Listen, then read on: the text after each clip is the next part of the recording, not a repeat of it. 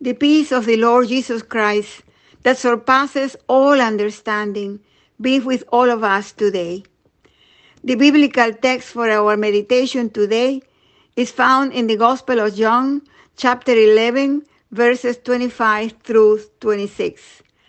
These two verses are Jesus' answer to Martha, one of the two sisters of Lazarus, remember? Jesus' friend. We all remember this story, I think.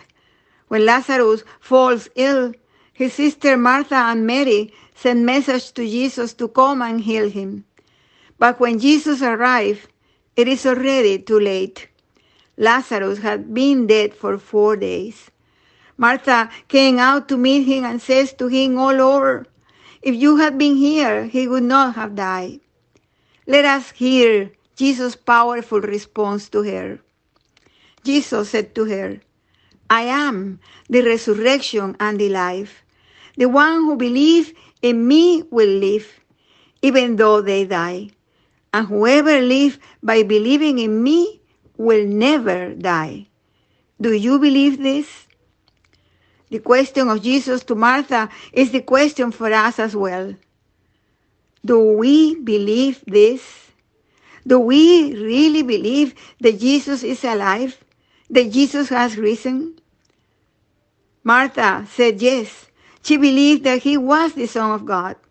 The disciples who were there with Jesus also believed that he was the Son of God.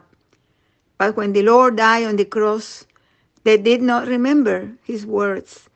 And when they received the news that he had risen, at first they did not believe it. So I ask again, do we believe it?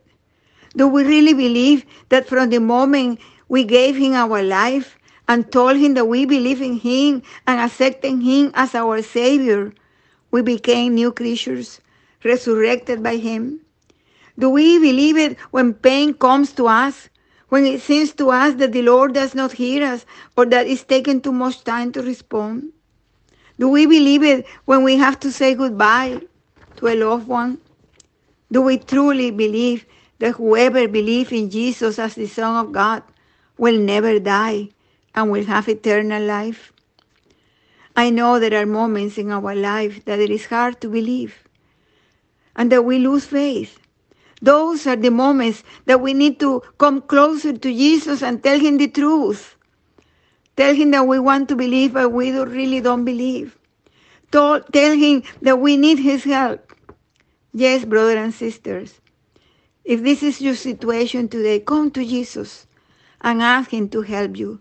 Tell him that yes, you believe, but you need help because you also have doubts and at times do not believe. When you do this, when you open your heart to Him, you will feel His power on you. You will feel His presence and the resurrection in your heart. Thank you, Jesus, for forgiving our sins and giving us new life. Thank you for reminding us again and again that because you live, we will also live. Help us, beloved Lord, our unbelief. Give us more faith in your name. Amén.